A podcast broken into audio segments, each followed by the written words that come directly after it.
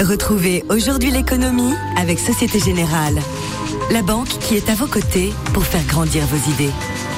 Et aujourd'hui, l'économie, le portrait, comme chaque vendredi, on parle ce matin d'une start-up Quandela qui a ouvert la semaine dernière la première usine d'ordinateurs quantiques de l'Union européenne.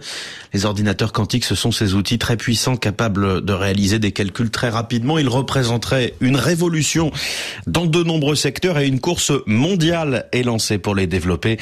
Bonjour Arthur Ponchelet. Bonjour. L'histoire que vous nous racontez ce matin, c'est une histoire pas comme les autres.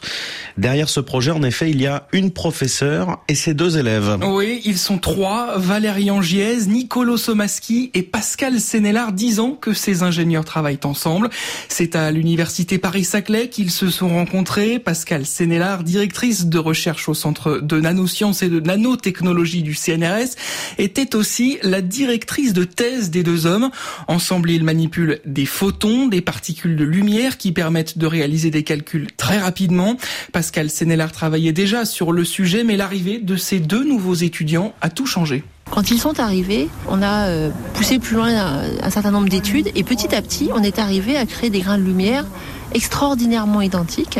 Quand on a eu ces résultats en 2015, on a commencé à les présenter en conférence en 2016, on a été complètement assaillis de demandes des ingénieurs et des chercheurs dans le monde entier qui développent l'ordinateur quantique. C'est comme ça qu'un jour, Nicolo est arrivé dans mon bureau et a dit euh, il faut créer une start-up, est-ce que tu es partant? Nous sommes alors en 2017 et cette euh, start-up, il l'a créée.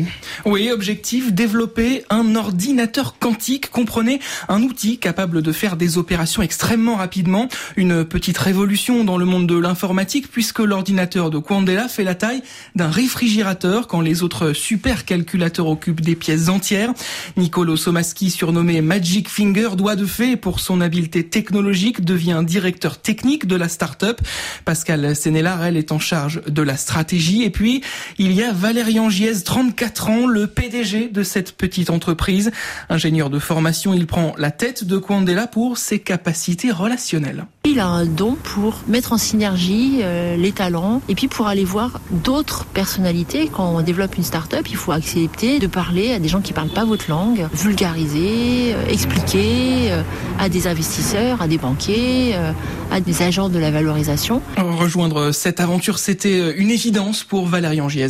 J'ai toujours été euh, impressionné et époustouflé par le pouvoir de la lumière. C'est pour ça que j'ai voulu rejoindre l'équipe de Pascal Sénélard pour faire ma thèse, pour continuer à développer des applications avec leurs émetteurs de photons uniques. Moi, mes compétences à la base, c'était beaucoup sur l'optique et le hardware, mais heureusement, on a recruté des gens très talentueux avec de nouvelles compétences et qui sont venus nous aider parce qu'il fallait tout faire de zéro. Et Arthur, depuis 2017, cette euh, start-up n'a cessé de se développer au point d'attirer l'attention de grands groupes industriels. Thales, EDF, OVH, Auto total, compte près de 300 clients. Parmi eux, il y a par exemple l'ONERA, le Centre français de recherche aérospatiale, qui utilise les ordinateurs de la start-up pour modéliser la nouvelle génération de réacteurs d'avion, celle qui utilisera de l'hydrogène comme carburant.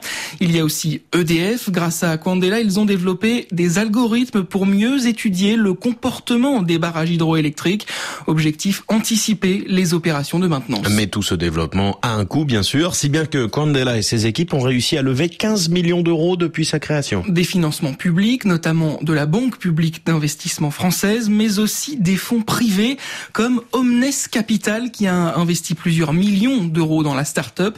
Fabien Collangette, membre du fonds d'investissement, a été, a été immédiatement séduit par le trio. On a un, un trinôme qui fonctionne très bien.